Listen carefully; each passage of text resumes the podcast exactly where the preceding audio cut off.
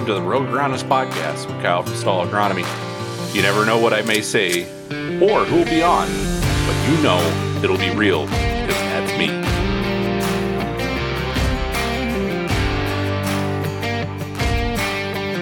Hello, everybody, and welcome back to the podcast. It's Kyle from Stall Agronomy. And let's talk about yield drag uh, when it relates to traits.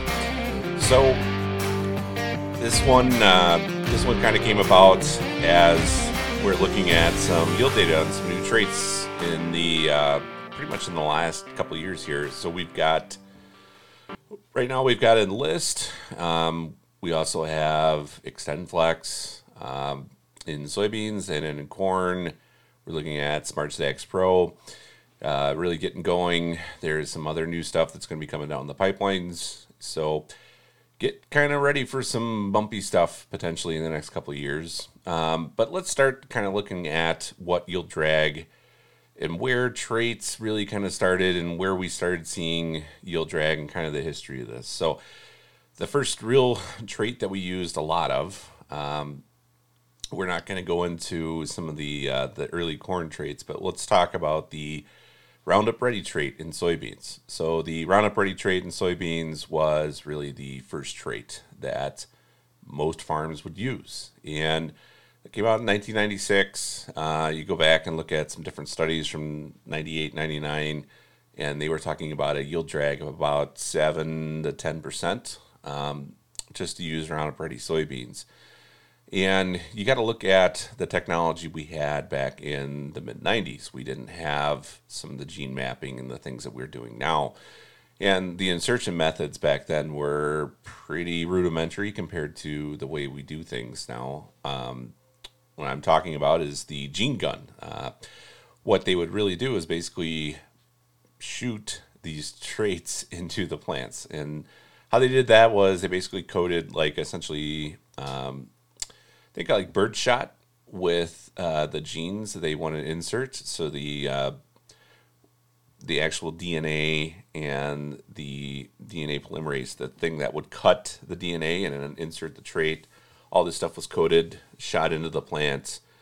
And wherever it landed in that gene sequence was a little bit different than what we do now. We, we very purposely put it into a specific location in that genome. Back then, it was basically if the trait accepted and the beans didn't die from Roundup, that was the way we went. Um, so the first trait that farmers got was associated with yield drag. There was definitely something wrong the first couple of years planting that versus the what was already on the market, which was conventional soybeans. So right away, farmers got used to yield drag and understanding that when I plant Roundup Ready beans, at least the first couple or a few years, they're going to yield less, but I don't have any weed pressure. And let's kind of move a little bit forward to, um, I want to say, early 2000s, and we started seeing YieldGard corn borer and YieldGard rootworm and Herculex. Uh, basically, it was Herc one and Herc rootworm. And when uh, when we started to see some of these traits put into plants, um, we started to slowly understand or realize that corn can only handle some of these traits. Um, some specific hybrids don't respond as well to the conversion. Um, we really didn't see this until we started seeing the VT3, uh, where we were trying to stack Roundup Ready, uh, Gard Corn Borer, and Gard Rootworm.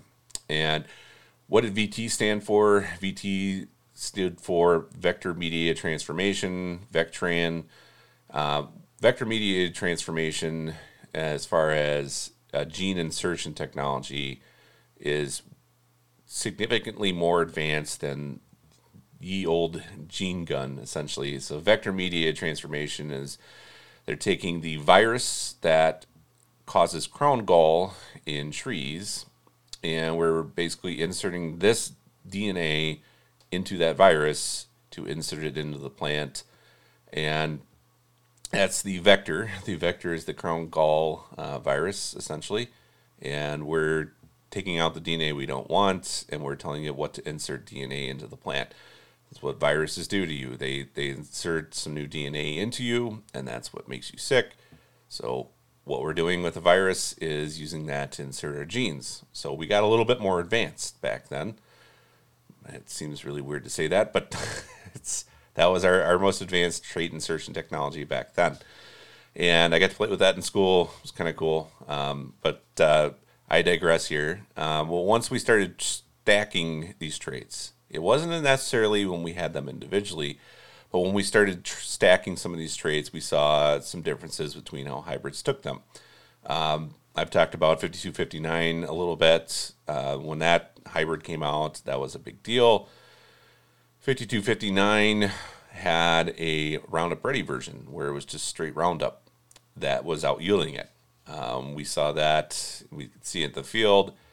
Uh, at that time, Monsanto kind of denied that a little bit, but um, we still saw, I mean, you still see those hybrids. 5261 is the VT Double Pro version of that, and that has been around for a long time, and there's still people that plant it.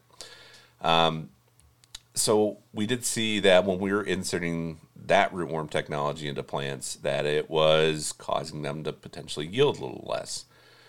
Now, what you have to understand with some of these things is as we've started to understand how traits and insertions work, we started to have an issue when you look at marketing. So what we what we were having issues with was so DeKalb comes out at VT3, um, and let's say Pioneer is coming out with Herculex Extra, which is their stack of their rootworm trait and corn borer and Roundup Ready, and some of those had Liberty Link also. But when they started stacking these, Monsanto was way far ahead in this ball game. They were better on the the insertion method. The VT vector media transformation insertion method was better than what Pioneer was using at that time. And we still were kind of we weren't the greatest at mapping where these traits were going in plants so we're talking about Monsanto being better. They're faster than the market. They're starting to get some market share. Pioneer feels the need to have triple stack corn. We have to have this. And there are a few hybrids that were put out that were way, way less um, yielding, uh, potentially higher moisture than what was coming out from their competition. But, you know, if they didn't have that trait, let's say it's five bushel off the pace of a normal hybrid there, or 10, whatever it was. but if they didn't have a triple stack corn, and that's what farmers wanted, um, they were falling behind on market share. So what do you do? You you push them through. So even if it's 10 bushels less and one or two percent moisture or wetter, you still push it through. Uh, maybe you tell people it's 102 day instead of 100 day. That kind of stuff happened. And that was kind of the start of what we saw when we saw people falling behind the wayside. Um, so then let's talk about the next trait that really came out. Uh, be about late 2000s uh, would be Roundup Ready to Xtend or Roundup Ready twos yield or Roundup Ready two yields.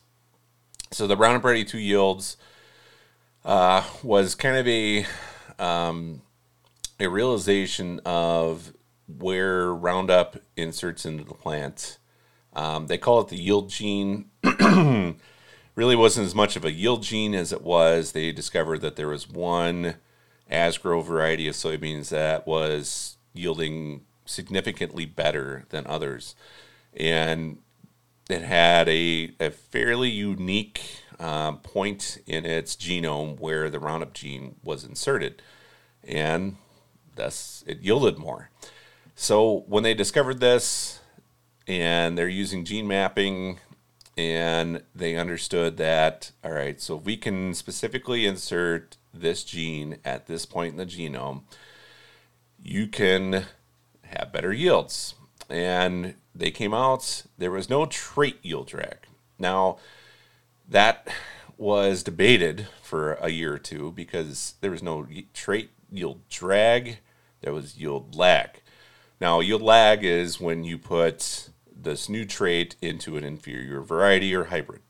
So, yield lag there was they were putting them into hybrid varieties of soybeans that did not have the agronomic package. So they were less disease tolerant than other varieties that they were currently selling. So the first couple years were just terrible for white mold in these these varieties of soybeans. There was no yield drag because of the trait. It was just the inferior varieties that they had. We had to deal with it. I kind of held off on selling Roundup Ready 2s when they first came out, and I kind of lucked out because we didn't really see it coming, but we kind of figured it was going to be a little bit like VT3, where there's going to be some varieties that just aren't going to be there. Now, um, there was a little bit of a transition period there, and we started seeing SmartStax come out. Um, so SmartStax was an eight-way trait where it was basically Monsanto's technology combined with Dow's, which was the Herculex traits. Dow was the ones who owned that trait. Uh, Roundup Ready and Liberty Link, and when you combined all that stuff together, you got SmartStax. Um, double pros were essentially uh, two Monsanto traits, and I think it was Herculex. But anyway, um, when you saw these traits come through in SmartStax, you started to understand that there were some hybrids that weren't taking the conversion very well. So you could see that you would have a brand new Smart Stack, but no double pro version of it. And sometimes you would have a Smart Stack and a double pro and sometimes you would only have a double pro with no smart stack version. And you could see where there were some hybrids that took the conversion better than others. There were some hybrids where the conversion actually made it better than the non-rootworm version. Um, so there was all these different things that we started kind of noticing. So you would get um, we would get 5356 DeKalb, which was a SmartStax. And then you would get 5358, which was the double pro version, and 58 would be 10 bushel better than the other one. So you could kind of see that even though we had gotten past and we understood a lot more about the genome, that there was still some SmartStax that were coming out just because we needed a 103 day corn in this or in this maturity. Um, so we still pushed it through, but you know, if you can plant the double pro version sometimes, not every time, it would be better yielding than the SmartStax version. So we saw that thing happening. Um, you know, you kind of went through that crap. Um, meanwhile, Pioneer kind of played with Optimum GATs.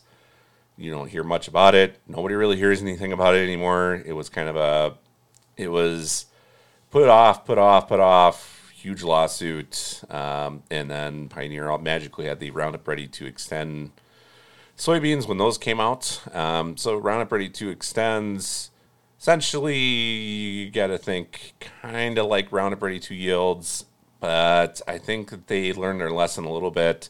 You didn't see disease pressure as bad as Roundup Ready 2s. So I think they kind of learned with Xtend that at if we're gonna just push this out, we got to get rid of the yield lag part of it. Um, there's a little bit of worry the first year or two, but once we got through that, you saw pretty good trade acceptance on Xtends. Um, now let's go to enlist. Um, so enlist would be yield lag. Um, to me, it was yield lag maybe the first year or so. And why? Why do we have yield lag? So Enlist was developed in 2011, um, got trade approval in 2019, and it was one of those surprising trait approvals. I don't think anybody really saw this coming. There was nothing really noted, and all of a sudden, China just decided to approve it. So we had probably three or four years where they heavily developed the trait, and then we just sat and waited, and they kept developing some seed, but they didn't really put a lot of money into it right away. So the first year or two of enlist, you end up with varieties of beans that are maybe three or four years old. So when you're three or four years old and you're gaining half a bushel to 0.7 or whatever the heck it is now on a trend line kind of yield, you're going to be a few bushel off the pace. And you know, you've got this new trait and you really want to push it in the market, so you're going to you're going to potentially have some yield lag just because you need to get this trade out and I think we saw that maybe the first year or two. Um, you're also kind of seeing that now when you look at the soybeans of other color thing. I think you can see that where some of the first varieties of soybeans that were actually commercially launched with Enlist are showing uh, a little bit more of the soybeans of other color than the new ones because they're actually selecting for it. So it's uh, it's been an interesting launch with this trait. Um, it's still not quite over. Um, the thing that is weird with the XtendFlex versus Enlist, um, I think XtendFlex had the advantage maybe the first couple years. Now they're, they're, there's going to be some parity between the two. I think you're going to see them even up. Um, the soybeans of other color thing kind of throws a little wrench in it, but it's uh, there's definitely more to gain on one side of the fence than there is on the other side of the fence. You, you see the market trends are moving more and more Enlist. Um, essentially, Monsanto or Bayer now um, has moved more into. They, they have XtendFlex and they did a marketing agreement to get Enlist. Um, so there's still significantly high dollars invested in the XtendFlex trait. Um, I don't see them wanting it to die, uh, but they can see HT4 and HT5, their new herbicide tolerant traits, where they're going to have their own 2,4-D tolerance coming down the pipeline. And dogs are bothering me. This isn't going to work. Sometimes just sell. Um, anyway, uh, it's it's just if there's anyone to lose in this situation, I think it's the Bayer side.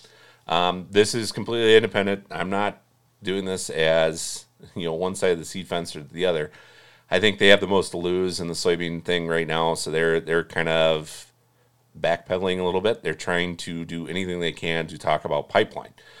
Um, you'll notice this in the Bayer marketing lately. It, it's more about pipeline than it is about what currently is on the market. Um, they're really, really, really talking about 2030 pretty much, and it's 2022. So they're they're really pushing that, um, and I think they're falling behind a little bit. So now let's talk about SmartStax Pro. Now RNAi was first talked about with us in sales meetings. I want to say about 2011, 2012. Um, it might be a little bit less old than that. I don't know. It, it, sometimes it's hard to remember what you did yesterday. So anyway, uh, SmartStax Pro. Um, wasn't named at that point. We were just talking about an RNAi uh, rootworm trait. They were also talking about an RNAi that you could s- essentially spray on Roundup resistant weeds to basically maintain the Roundup uh, gene and the Roundup uh, name itself. So the RNAi stuff is nothing totally new yet. Uh, I mean, it's new as far as what we're planting, but it's been around for a little while. Um, medical field used it quite a bit before we started using it. Um, now, when the uh, COVID vaccine stuff hit, we kind of knew what RNAi was just because it's been around, at least in agriculture already. So we kind of were familiar with what was going on. But let's get back into SmartStax Pro. Um, so once this trait has gone to the market, we've got some massive rootworm issues going on in the last three to four years. So, what do you think is happening here? So, we're, we're talking about marketing. We've kind of established that marketing can have a play in whether or not a, a new trait launch will potentially lead to yield lag or drag. And it's usually now more lag than it is drag. Um, that's, that's because we need something in the market.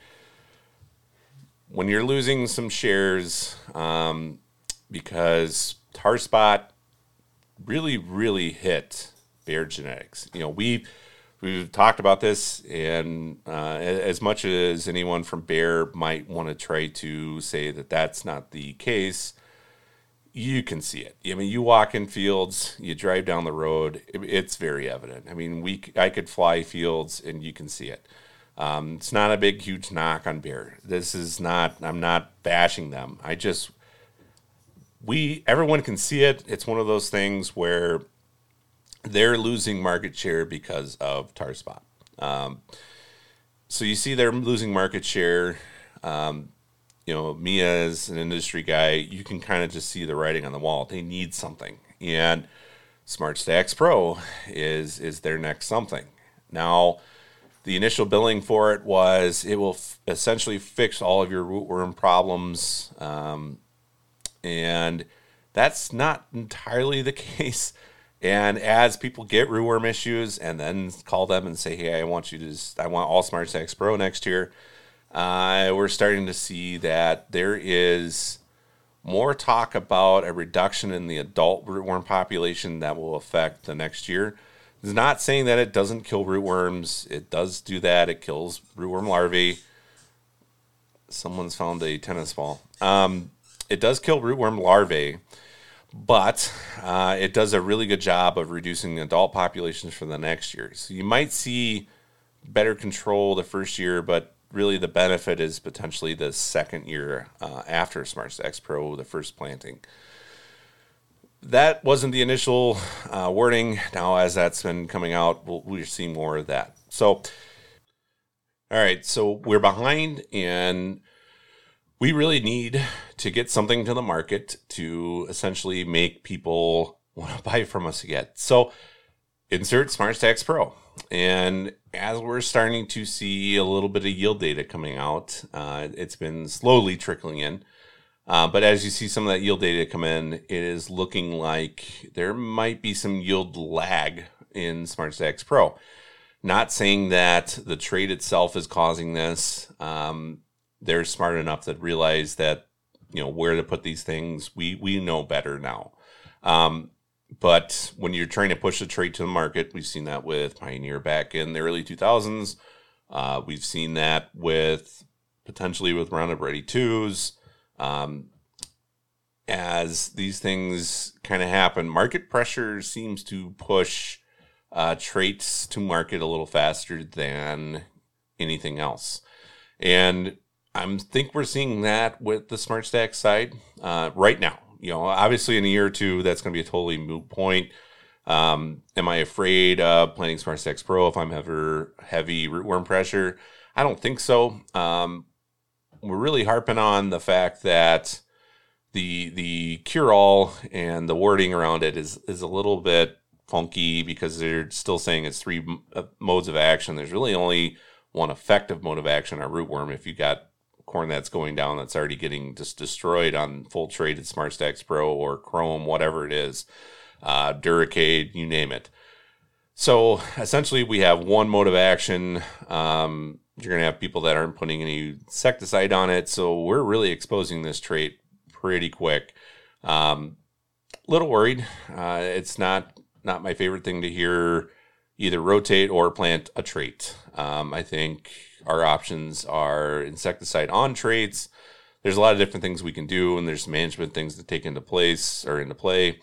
Um, but I digress, and this is more about the traits. But is there always going to be a yield drag with a trait? I don't think we really see the drag as much. Um, I think it's more market pressure, and it's very individual. It depends on the hybrid. Uh, we see this in corn all the time. There are things that just don't take conversions very well. Uh, even though we have better gene mapping and editing than what we used to have, we still don't fully understand how these things work. It seems to take a year or two to kind of figure things out. Um, if I am having a major issue with, you know, let's look at as we see these newer traits coming in, new herbicide tolerance, all these things.